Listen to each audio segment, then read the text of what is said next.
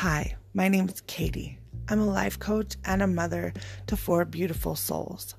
Throughout my life's journey, I struggled with anxiety and severe depression, and I also have a child who struggles with his own mental health and emotional issues.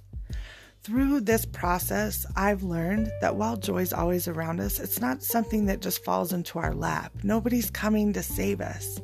And while joy looks different for everyone, we have everything we need within to create a rich, joyous, abundant life. So come with me each week as I question our thoughts and see what creates joy in our world.